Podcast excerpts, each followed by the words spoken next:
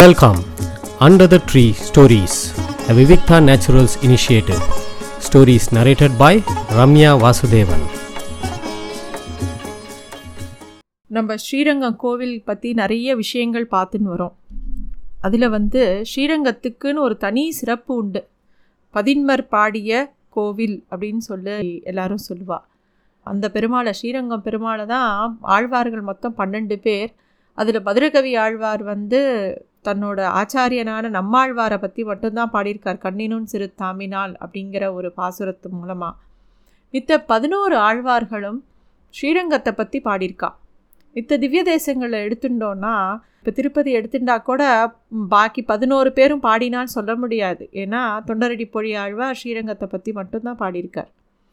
மங்க அதாவது திவ்ய தேசம் அப்படின்னு நம்ம சொல்கிறதே எப்படின்னாக்கா, ஆழ்வார்கள் மங்களாசாசனம் பண்ணின, அதாவது பாடல்கள் பாடின, பாடல் பெற்ற ஸ்தலங்களை தான் திவ்ய தேசம்னு சொல்கிறோம். அதில் ஸ்ரீரங்கத்துக்கு தான் ரொம்ப சிறப்பு. ஏன்னா பதினோரு ஆழ்வார்களும் பாடின திவ்ய தேசம் அது. முக்கியமாக திருமங்கை ஆழ்வார் நிறைய பாசுரங்கள் பாடியிருக்கார். திருமங்கை ஆழ்வார் வாடினேன் வாடி வருந்தினேன் மனத்தால் பெருந்துயர் இடும்பையில் பிறந்து கூடினேன் கூடி இளையவர் தம்மோடு அவர் தரும் கலவியே கருதி ஓடினேன் ஓடி உய்வது ஒரு பொருளால் உணர்வு என்னும் பெரும்பதம் திரிந்து நாடினேன் நாடி நான் கண்டு கொண்டேன் நாராயணா என்னும் நாமம் அப்படிங்கிறது அவரோட முக்கியமான பாசுரம். எல்லாரும் சொல்லுவா, இந்த ஒரு பாசுரம் தெரிஞ்சுட்டா கூட போதும், பிரபந்தத்தில் ரொம்ப முக்கியமான பாசுரம்னு இதை சொல்லுவாள். திருமங்கை ஆழ்வாரை நாலு கவி பெருமாள் அப்படின்னு சொல்லுவாள். அதாவது ஆசுக்கவி, மதுரக்கவி, சித்திரக்கவி, விஸ்தாரக்கவி, எல்லா விதமான கவியும் அவர் பாடுவாராம் அந்த திருமங்கை ஆழ்வார். அவர் வந்து சோழ நாட்டில் தான் பிறந்தார். திருமங்கை அப்படிங்கிற ஒரு குறுநிலத்தோட மன்னராக இருந்தார். அவரோட நிஜமான பெயர் வந்து நீலன் அப்படிங்கிறது அவரோட பெயர். குமுதவள்ளி அப்படிங்கிற பெண்மணியை அவர் ரொம்ப விரும்பினார். அந்த குமுதவள்ளி நாச்சியாரை கல்யாணம் பண்ணிக்கணும்னு ஆசைப்பட்டார். அவர் வந்து நீலனை கல்யாணம் பண்ணிக்க சம்மதித்தார். ஆனால் ரெண்டு நிபந்தனைகள் அவர் வந்து அந்த ஆழ்வாருக்கு சொன்னார். என்னன்னாக்கா, ஸ்ரீ வைஷ்ணவத்தை முறையாக பின்பற்ற வேண்டும், அதாவது ஸ்ரமாசனம் அப்படிங்கிற ஒரு விஷயத்தையும் பண்ணிட்டு பெருமாளையே சேவிக்கணுங்கிற ஒரு விஷயத்தையும், தினசரி ஆயிரத்தெட்டு அடியார்களுக்கு அன்னதானம் செய்யணும் அப்படின்னு சொல்லி அவ கேட்டா. அதுக்கு அவர் சம்மதித்தார். அதுவே வந்து நீலனுக்கும் குமுதவள்ளி நாச்சியாருக்கும் விவாகம் நடந்தது. நீலனும் அவர் சொன்னபடி, அவர் சொன்ன வார்த்தையை அதுபடியே பண்ணினார். தினசரி அடியார்களுக்கு நிறைய போஜனம் பண்ணினார், நிறையா விருந்தோம்பல் பண்ணினார், நிறைய அன்னதானம் கொடுத்தார், கொடுத்துட்டே இருந்தார். அவர் என்னதான் ஒரு குறுநில மன்னராக இருந்தால் கூட அவரால் அவருக்கு அவ்வளோ பண்ண முடியல, அவ்வளோ செல்வங்கள் தேவைப்பட்டது. அப்போ வந்து ரொம்ப பணக்காராலாக இருக்க கிட்ட இருக்கிறவாக்கிட்டேருந்து பணத்தை எடுத்து நிறைய பேருக்கு சாப்பாடு போட்டுன்னு வந்தார். அந்த மாதிரி ஒரு நாள் அவர் ஒரு காட்டு பக்கம் பெருமாளும் தாயாரும் புதுமண தம்பதியர் வேஷத்தில் காட்டுக்குள்ளே வந்தாளாம். அப்போ அவள் கூட ஒரு பெரிய பரிவாரமும் வந்தது. நீலனுக்கு ரொம்ப உற்சாகம் தாங்கலை. இன்றைக்கி நல்ல வேட்டை, ரொம்ப வசதியான இடம் போல் இருக்குது, இருக்கிற பணத்தை எல்லாம் வாங்கி ஏழைகளுக்கு சாப்பாடு போட்டுடலாம், அடியார்களுக்கு சாப்பாடு போட்டுடலான்னு யோசித்தார். மணப்பெண்கிட்டையும் மணமகன்கிட்டையும் இருக்கிற எல்லா அணிகலன்களையும் கழட்டி கழட்டி கொடுக்க சொல்லி வாங்கிக்கிறார். எல்லாத்தையும் பெ பெருமாளும் தாயாரும் ஏதோ பயந்துட்டு கொடுக்குற மாதிரி எல்லாத்தையும் கொடுக்குறா. கடைசியாக அந்த மணமகனோட காலில் ஒரு வளையம் இருக்குது, அதை கழட்டவே முடியலை. நீலன் வந்து அதை கழட்ட சொல்கிறார். அவர் சொல்கிறார், என்னால் முடியலப்பா, வேணும்னா நீ கழட்டி எடுத்துக்கோ அப்படிங்கிறார். உடனே நீலன் கழட்ட பார்க்குறாரு, அவரால் முடியவே இல்லை. கையால் இழுத்து பார்க்குறார், ஒன்றும் பல்ல பல்லால் கடித்து பார்க்குறார். பகவானோட திருவடியை பல்லால் வாயா வச்சு அப்படி க கடிக்கும்போது நீலனுக்கு அப்போ தான் தோன்றுறது, ஏதோ ஒரு ஞானம் வருது, இது வந்து சாதாரண மனுஷர் இல்லை அப்படின்னு சொல்லி எழுந்து நின்று, இது ஏதோ மந்திரம் போட்டிருக்கீர் அப்படின்னு சொல்லவும், ஆமாம் மந்திரம் தான் போட்டிருக்கேன், வா கிட்ட வா சொல்கிறேன்னு சொல்லி பகவானே திருமங்கை ஆழ்வாருக்கு அஷ்டாட்சர மந்திரத்தை சொல்லி கொடுக்குறார், அந்த உபதேசம் பண்ணுறார். அந்த விஷயத்தினால அப்படியே அவருக்கு ஞானம் வருது, மந்திரோபதேசம் ஆறுது. அந்த நிமிஷமே அவருக்கு வந்து ஞானம் வந்துடுறது. எப்பேற்பட்ட கருணை பெருமாளுக்கு! திருத்தி பணிக்கொள்வான் அப்படிங்கிறது இதுதான். நீலனுக்கு பக்தி வெள்ளம் ஜாஸ்தியாகிறது, வாய் திறந்தால் அப்படியே பாசுரங்களாக பொழியறது. ஏராளமான திவ்ய தேசங்களுக்கு சென்று பெருமாளை சேவித்த ஆழ்வார் திருமங்கை ஆழ்வார் தான். அவர் தான் ஆழ்வார்களின் கடைக்குட்டின்னு சொல்லுவாள். பல திருப்பணிகளை அவர் பண்ணியிருக்கார். ஸ்ரீரங்கத்தில் முக்கியமான ஒரு திருச்சுற்று ஆழிநாடான் திருச்சுற்று இவரால் தான் நிர்மாணிக்கப்பட்டது. நாலாயிர திவ்ய பிரபந்தத்தில் ஆயிரத்தி இரநூத்தி ஐம்பத்தி ரெண்டு பாடல்கள் வந்து இவர் இயற்றினது தான். திருமங்கை ஆழ்வாரோட திருவரசு திருவரசுனா அவரோட திருவுடல் எழுத்தப்பட்ட இடம் வந்து திருக்குறுங்குடியில் இருக்குது. அந்த திருக்குறுங்குடி திருநெல்வேலி பக்கத்தில் இருக்கக்கூடிய ஒரு திவ்ய தேசம். நீலனுக்கு பெருமாள் அனுகிரகம் செஞ்ச இந்த சம்பவம் திருவரங்கத்தில் ஒரு உற்சவமாக கொண்டாடப்படுறது. வேடுபரி அப்படின்னு சொல்லுவா. அந்த வேடுபரியில் வந்து பெருமாள் வந்து இங்கேயும் அங்கேயும் அந்த குதிரையில் போவார். ரொம்ப நல்லா இருக்கும் அதை சேவிக்கிறது. அது மட்டும் இல்லை, திருநாங்கூர்லேயும் இந்த உற்சவம் நடக்கிறது. பதினோரு கரு கருட சேவன்னு நடத்துவா. பதினோரு திவ்ய தேச பெருமாளும் கருடனில் ஏழுவார். திருமங்கை ஆழ்வார் அதுக்கு முந்தின நாள் வந்து ஒவ்வொரு தலமாக போய் பாசுரங்கள் சொல்லுவார். அந்த உற்சவத்தை சேவிக்கவே ரொம்ப விசேஷமாக இருக்கும். இந்த மாதிரி நிறைய விஷயங்கள் ஸ்ரீரங்கத்தில் நடந்திருக்கு. முதல் ஆழ்வார்களான பொய்காழ்வார், பூதத்தாழ்வார், பேயாழ்வார் அவளும் வந்து ஸ்ரீரங்கத்தில் பாசுரம் பாடியிருக்கா. ஒன்று நாலு ரெண்டு பாசுரங்களால் திருவரங்களை ம மங்களாசாசனம் பண்ணியிருக்கா. முதல் ஆழ்வார் மூவரையுமே நேரில் சந்தித்து ஆசி பெற்ற ஆழ்வார் யாருன்னா திருமழிசை ஆழ்வார். அவரும் வந்து பதினாலு பாசுரங்கள் பாடியிருக்கார் ஸ்ரீரங்கத்து மேலே. ஆழ்வார்களில் நம்மாழ்வார் மட்டும்தான் ஒருத்தர் மட்டும்தான் குரு பரம்பரையை சேர்ந்தவர். அவர் திருவரங்கன் மீது பன்னெண்டு பாசுரங்கள் பாடியிருக்கார். குலசேகர ஆழ்வார் முப்பத்தோரு பாசுரங்கள் பாடியிருக்கார். அவர் தன்னோட வா வாழ்நாளில் கொஞ்ச காலம் ஸ்ரீரங்கத்திலே இருந்து அவரோட காலத்தை செலவழித்தார். கிருஷ்ணன் குழந்தையாக பாவித்த பெரியாழ்வார் வந்து முப்பத்தஞ்சு பாசுரங்கள் சேவிச்சிருக்கார். இது மாதிரி ஸ்ரீரங்கத்தில் ஆண்டாள் வந்து பத்து பாசுரங்கள். திருப்பான ஆழ்வார் வந்து சாதாரண குலத்தில் பிறந்தவர். ஒரு சமயம் இந்த லோ லோகசாரங்க மு முனிவர் அப்படிங்கிற ஒரு வைணவ அடியார் திருப்பான ஆழ்வாரை மரியாதை இல்லாமல் நடத்திடுறார். உடனே அரங்கன் கோச்சிக்கிறார். அந் அவருடனே திருப்பான ஆழ்வாரை தன்னோட தோளில் சம்மந்துண்டு வந்து பெருமாள் சன்னதிக்கிட்ட மூலவர்கிட்ட கூட்டின்னு வர திருப்பான ஆழ்வார் பெருமாளை நேரில் பார்த்த உடனே அமலநாதி பிரான்னு ஒரு பாசுரத்தை பாடுறார்.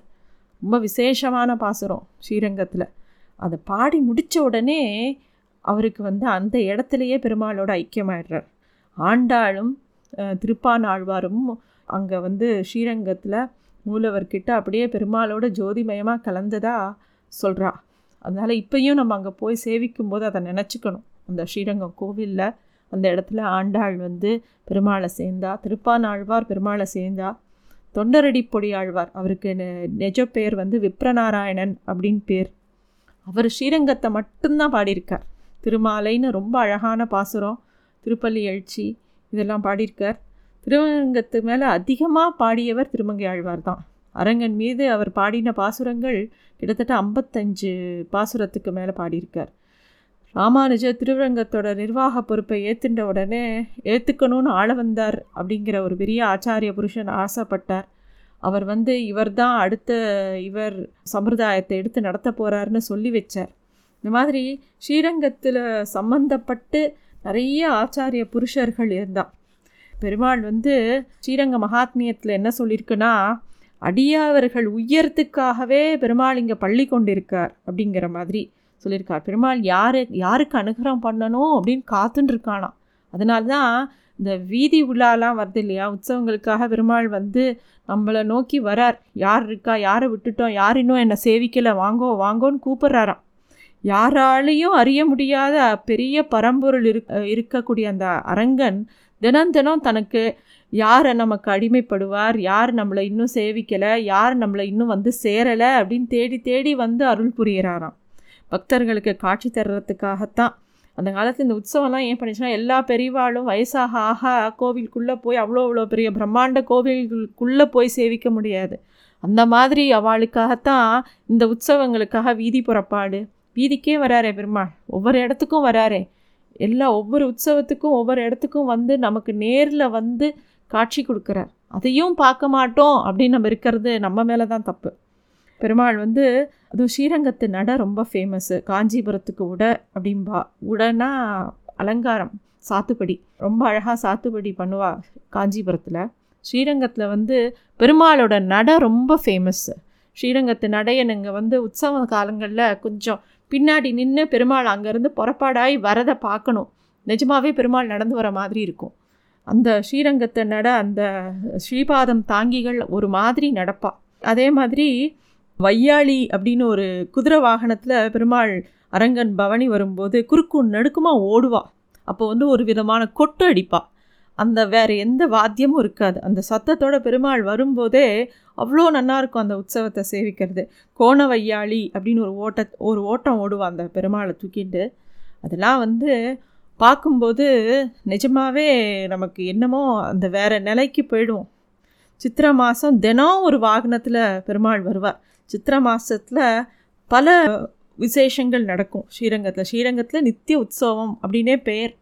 சித்திர தேர், கஜேந்திர மோட்சம், கோட உற்சவம், விருப்பன் திருநாள், இந்த மாதிரி நிறைய விஷயம் அப்போது ஸ்ரீரங்கத்தில் நடக்கும். சித்திர மாதத்தில் சேரகுலவள்ளி தாயார் சேத்தி சேவை சித்திர மாதம்தான் நடக்கும். சித்திர மாதம் நடக்கக்கூடிய உற்சவங்களை பற்றி பார்க்கலாம். ஏன்னா மொத்தமாக எல்லா உற்சவத்தையும் சொன்னோன்னா நமக்கு வந்து அதை மனசில் வச்சுக்கிறது கஷ்டமாக இருக்கும். ஒவ்வொரு நாளைக்கு ஒவ்வொரு உற்சவமாக நம்ம பார்க்கலாம். அதில் சித்திர மாத உற்சவத்தில் பல விஷயங்கள் நடக்கும். முக்கியமாக பெருமாள் வந்து ஸ்ரீரங்கத்தில் சித்திர மாதத்தில் நடக்கக்கூடிய சில விருப்பன் திருநாள், விருப்பன்ன உடையார் அப்படின்னு ஒருத்தரால் ஆரம்பிக்க வை ஆரம்பித்து வைக்கப்பட்ட உற்சவம் அது. இந்த விருப்பன் திருநாள் பத்து நாள் தொடர்ந்து நடக்கும் அந்த உற்சவம். அந்த உற்சவத்தில் வாகனங்களில் ரெண்டு வேளையும் பெருமாள் எழுந்தருள்வார். கண்குறில கண்குளிர சேவிக்கலாம். ஒம்போதாவது திருநாள் அன்றைக்கி திருத்தேரில், சித்திரத்தேர் திருவீதி உலாவில் வருவார். அது முடிஞ்சப்புறந்தான் தீர்த்தவாரி நடக்கிறோம். அந்த சந்திர புஷ்கரணி நம்ம ஏற்கனவே பார்த்துருக்கோம் இல்லையா? சந்திர புஷ்கரணி அங்கே தான் நடக்கும். ரங்கநாதர் தேரை விட்டு இறங்கினப்புறம் ரேவதி மண்டபத்துக்கு வருவார். அங்கே திருமஞ்சனை நடக்கும், உள்ளே எழுந்தருளை பண்ணுவா. பத்து திருநாளும் திருமஞ்சனை நடக்கும். எல்லா நாளும் வீதி புறப்பாடும் உண்டு. அப்போ ராமானுஜ நூற்றந்தாதியை கேட்டுகிட்டே இருப்பாராம் பெருமாள். அது ரொம்ப பிரசித்தி பெற்ற ஒரு விஷயம். அது மட்டும் இல்லை, எம்பெருமானாரோட சன்னதி, எம்பெருமானார்னா ராமானுஜர், அவரோட உடையவர் சன்னதி வாசலில் பெருமாளுக்கு இளநீர் அமுது பண்ணுவார். உடையவருக்கு எப்பயுமே அனுகிரகம் பண்ணிவிட்டு அவன் உள்ளே வருவாராம். அந்த இடத்துல கொஞ்சம் தயங்கியே பெருமாள் நிற்பாராம். ஐயோ உடையவரை பிரியணுமே அப்படிங்கிறதுனால அந்த இடத்துல மட்டும் கொஞ்சம் கூட நாழி நிற்பார் அவர். பதினோராவது திருநாள் வந்து ஆடும் பல்லக்கில் பெருமாள் வருவார். இது மாதிரி உற்சவங்கள் நடக்கும். சித்திர வருஷ பிறப்பு பிரம்மோத்சவம் நடக்கும். பஞ்ச பருவத்தில் வருஷப்பரப்பு எல்லாமே நடக்கும். பஞ்ச பருவங்கிறது மாசப்பரப்பு, ஜன்ம நட்சத்திரம், ஏகாதசிகள், அமாவாசை, பௌர்ணமி. ரங்கநாதனோட நட்சத்திரம் வந்து ரேவதி. அதை பிரதிஷ்டை பண்ணின, அதாவது பிரதிஷ்டா உற்சவம் அப்படிங்கிறது வந்து பங்குனி ரேவதி. பெரிய பெருமாளுக்கு ரேவதி, உற்சவருக்கு ரோஹிணி நட்சத்திரம். இந்த மாதிரி அங்கே எல்லா விதமான உற்சவங்களும் நடக்கும். பெருமாள் வந்து சித்திர திருநாள் போது பெருமாள் ஆண்டாளுக்கு எதிரில் நிற்க ஆண்டாளுக்கு மாலையை கலந்து முதல்ல பெருமாளுக்கு சாத்தி, பெருமாளுடைய மாலையை கஸ்தூரி, திருமண் காப்பு, சந்தனம் ஆண்டாளுக்கு சாத்துவா. ஆண்டாள் சூடி கொடுத்த நாச்சியார் அப்படிங்கிறதுனால அவள் சூடி கொடுக்குற மாலையை தான் பெருமாளுக்கு சாத்துவா. வேறு யார் சூடி கொடுத்தாலும் அவர் சாத்திக்க மாட்டாள். ஆண்டாள் தவிர மற்ற நாச்சிமார்கள், இப்போ சேரகுலவள்ளி தாயாரோ மித்த எந்த தாயார், ஸ்ரீரங்க நாச்சியார், உறையூர் நாச்சியார், எல்லாத்துக்கும் மாலை சாத்துறது உண்டு. பெருமாளோட மாலையை தான் தாயாருக்கு சாத்துவாளே தவிர தாயாரோட மாலையை எடுத்து பெருமாளுக்கு சாத்த மாட்டாள். ஆண்டாளுக்கு மட்டும்தான் அந்த அதிகாரம். ஆண்டாளுக்கு சாத்தின மாலையை மட்டும்தான் பெருமாள் சாத்திப்பார். வேறு எந்த ஒரு தாயாரோட மாலையும் தான் எடுத்து சாத்திக்க மாட்டார். தன்னோட மாலையை அந்தந்த தாயாருக்கு சாத்துவார். இது வந்து ரொம்ப ஒரு விசேஷமான விஷயம். ஸ்ரீரங்கத்தில் நடக்கக்கூடிய ஒரு விசேஷம். இது மாதிரி பல உற்சவங்கள், பல ஆச்சாரிய புருஷர்கள் வாழ்ந்த இடம் ஸ்ரீரங்கம். இவர் இருக்கார் இல்லையா, தொண்டரடி பொடி ஆழ்வார், ஸ்ரீரங்கத்தை தவிர வேறு யாரையுமே பாடமாட்டேன்னு சொல்லிட்டு ஸ்ரீரங்கம் கோவிலை பற்றி மட்டுமே பாடியிருக்கார். இது மாதிரி ஒவ்வொருத்தரும், அதுவும் ராமானுஜர் பண்ணி வச்சிருக்கிற ஒவ்வொரு விஷயமும் ஸ்ரீரங்கத்தில் பார்த்தோன்னா ஒவ்வொரு உற்சவத்தும் போதும் அதோட நேரம், காலம் எதுவுமே இன்னி வரைக்கும் மாறலை. ராமானுஜருக்கு நிறைய பெயர்கள் உண்டு. இளையாழ்வார், எதிராஜர், உடையார், எம்பெருமானார், கோவில் அண்ணன், ஸ்ரீ பாஷ்யக்காரர். அதாவது உடையவருக்கு முன்னாடி காலத்தில் இந்த கோவிலை அஞ்சு வகையான பணியாளர்கள் இருந்தாராம். உடையவர் வந்து அந்த நிர்வாகத்தை இன்னும் பத்து பிரிவாக்கினாராம். ஆலயத்தோட நிர்வாகத்தை அவ்வளோ அழகாக அவர் அமைச்சு வச்சுருக்கார். ராமானுஜரோட நிர்வாகத்தன்மை அதில் ரொம்ப அழகாக தெரியும் நமக்கு. இன்னமும் அதைத்தான் எல்லாரும் ஃபாலோ பண்ணுறா ஸ்ரீரங்கத்தில். உடையவர் ஸ்ரீரங்கத்தில் இருக்கிற ஸ்ரீ வைஷ்ணவத்தை மட்டும் இல்லை, அங்கே இருக்கக்கூடிய எல்லாரையுமே அந்த கோவில் நிர்வாகத்தில் சேர்த்துண்டார். ஒவ்வொருத்தருக்கும் ஒவ்வொரு விதமான பணி, எல்லா சமூகத்தையும் சேர்த்துண்டார். இவா தான் இப்படி தான் அப்படின்னு கிடையாது. எல்லாருக்கும் பெருமாள் கிட்ட உரிமை உண்டு, பாத்தியம் உண்டு அப்படிங்கிற ஒரு விஷயத்த ராமானுஜர் பண்ணி வச்சார். அங்கே வந்து சேரன் மடம் அப்படிங்கிற ஒரு இடத்துல தான் அவர் தங்கியிருந்தார். இப்போ தான் அது ஸ்ரீரங்க நாராயண ஜீயர் மடம் அப்படின்னு பேர் மாற்றிருக்கா. சந்தன மண்டபத்துக்கு கிழக்கு படிக்கு பக்கத்தில் தினசரி நிர்வாகத்தை மேற்பார்வை இடத்துக்காக அங்கே தான் உட்காண்டிருப்பாராம். இப்போ அந்த இடத்துல வந்து ஒரு வெள்ளையாக ஒரு கல் பதிக்கப்பட்டிருக்கு. அங்கே போனால் தெரியும் அங்கே தான் உடையவர் உட்கார்ந்த இடம். இந்த மாதிரி கோவில்களுக்கு போகும்போது, முக்கியமாக ஸ்ரீரங்கத்துக்கு போகும்போது, ஒவ்வொரு இடத்துலையும் ஒவ்வொரு ஆழ்வாரும் ஆச்சாரிய புருஷர்களும் நடந்த இடம், உட்கார்ந்த இடம், அந்தந்த விஷயத்தை பார்த்த இடம், எவ்வளவோ விஷயங்கள் அங்கே நடந்திருக்கு. அதையும் பராசர பட்டர்லாம் இருக்கும்போது பெருமாளும் தாயாரும் நேர்லேயே அங்கே பிரத்யட்சமாக வருவா. அந்த அளவுக்கு அந்த கோவிலில் நிறைய விஷயங்கள் நடந்திருக்கு. ஸ்ரீரங்கம் கோவிலில் சொல்லக்கூடிய விஷயங்கள் எண்ணுக்கடங்கா விஷயங்கள். அதுவும் உற்சவாதிகள் இப்போ தான் சித்திரை மாதத்துலேருந்து ஆரம்பிக்கிறோம். பன்னெண்டு மாதமும் உற்சவங்கள் உண்டாங்க. இந்த மாதிரி நிறைய விஷயங்கள் இருக்குது. பாக்கி அடுத்த இதில் பார்க்கலாம். நன்றி. Thanks for listening to Stories Under the Tree, a Vivikta Naturals initiative.